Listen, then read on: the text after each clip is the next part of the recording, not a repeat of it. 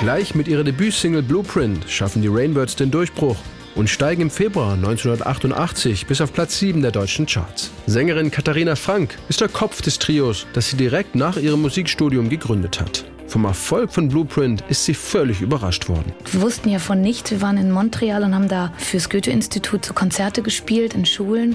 Und dann hieß es halt irgendwie, das Album ist Platz zwei der deutschen Kritikercharts und so und alles läuft großartig. Zum Schluss verkauft sich das schlicht nach dem Bandnamen benannte Debütalbum Rainbird sogar über 250.000 Mal und wird mit Gold ausgezeichnet. Doch es ist letztlich die Single Blueprint, die mit ihrem treibenden Beat und ihrem eingängigen Refrain den Erfolg auslöst und alles überstrahlt. Bis dahin war es aber ein langer Weg für die Band, an deren Anfang Katharina Frank den richtigen Produzenten und die passenden Musiker suchte, mit denen sie ihre noch unfertigen Songideen umsetzen konnte.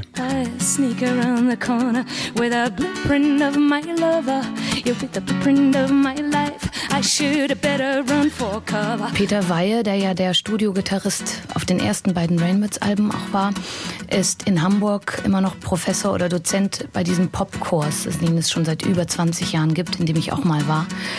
Und der kennt natürlich ganz, ganz viele Musiker.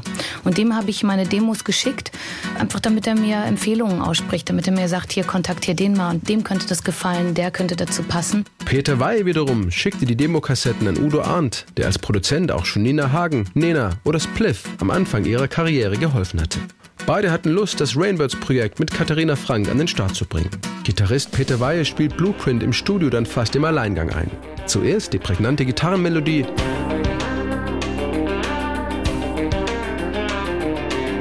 und ergänzen dazu den synkopischen Drumbeat. Zusammen mit Katharina Franks besonderer Gesangsmelodie und dem griffigen Refrain wird Blueprint nicht nur in Deutschland ein Hit, auch in Europa werden die Rainbirds auf einen Schlag bekannt.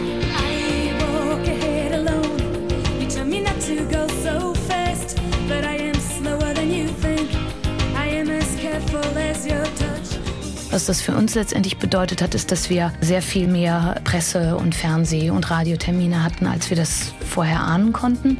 Wir haben dann trotzdem unsere kleine Clubtour gemacht. Die waren dann natürlich in 0, nix alles ausverkauft. Die Leute standen vor den Türen und wollten rein und es wurde dann halt relativ schnell nachgebucht und dann gab es gleich die nächste Tour. Wenn man da mittendrin steckt, dann ist die Arbeit auch so viel und es ist so konzentriert und wir haben natürlich das auch genossen. Wir haben uns das ja alle sehr gewünscht. Von diesem ganzen Hektik, die dann ausbricht, kriegt man immer nur am Rande was mit.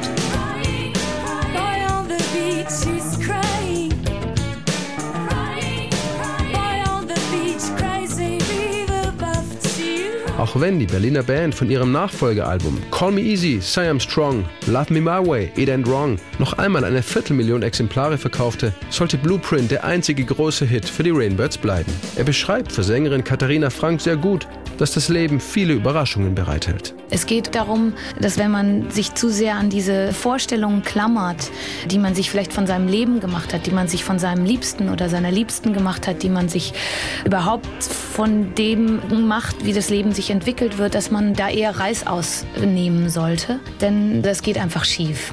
Das Leben verläuft manchmal über derart verschlungene Pfade, dass man da auch mitgehen muss und einfach manchmal improvisieren muss. One Hit Wonder hin oder her. Am Ende haben die Rainbirds und Katharina Frank das erreicht, wovon viele Popmusiker nur träumen können. Eigentlich ist es ein Segen, denn ein Hit zu schreiben, das macht nicht jeder. Es gibt Leute, die produzieren die am laufenden Band, aber es gibt eben auch Leute, die jahrelang Songs schreiben, Songs schreiben und es gelingt ihnen nie, mal so einen Song zu schreiben, der ganz, ganz viele Menschen angeht.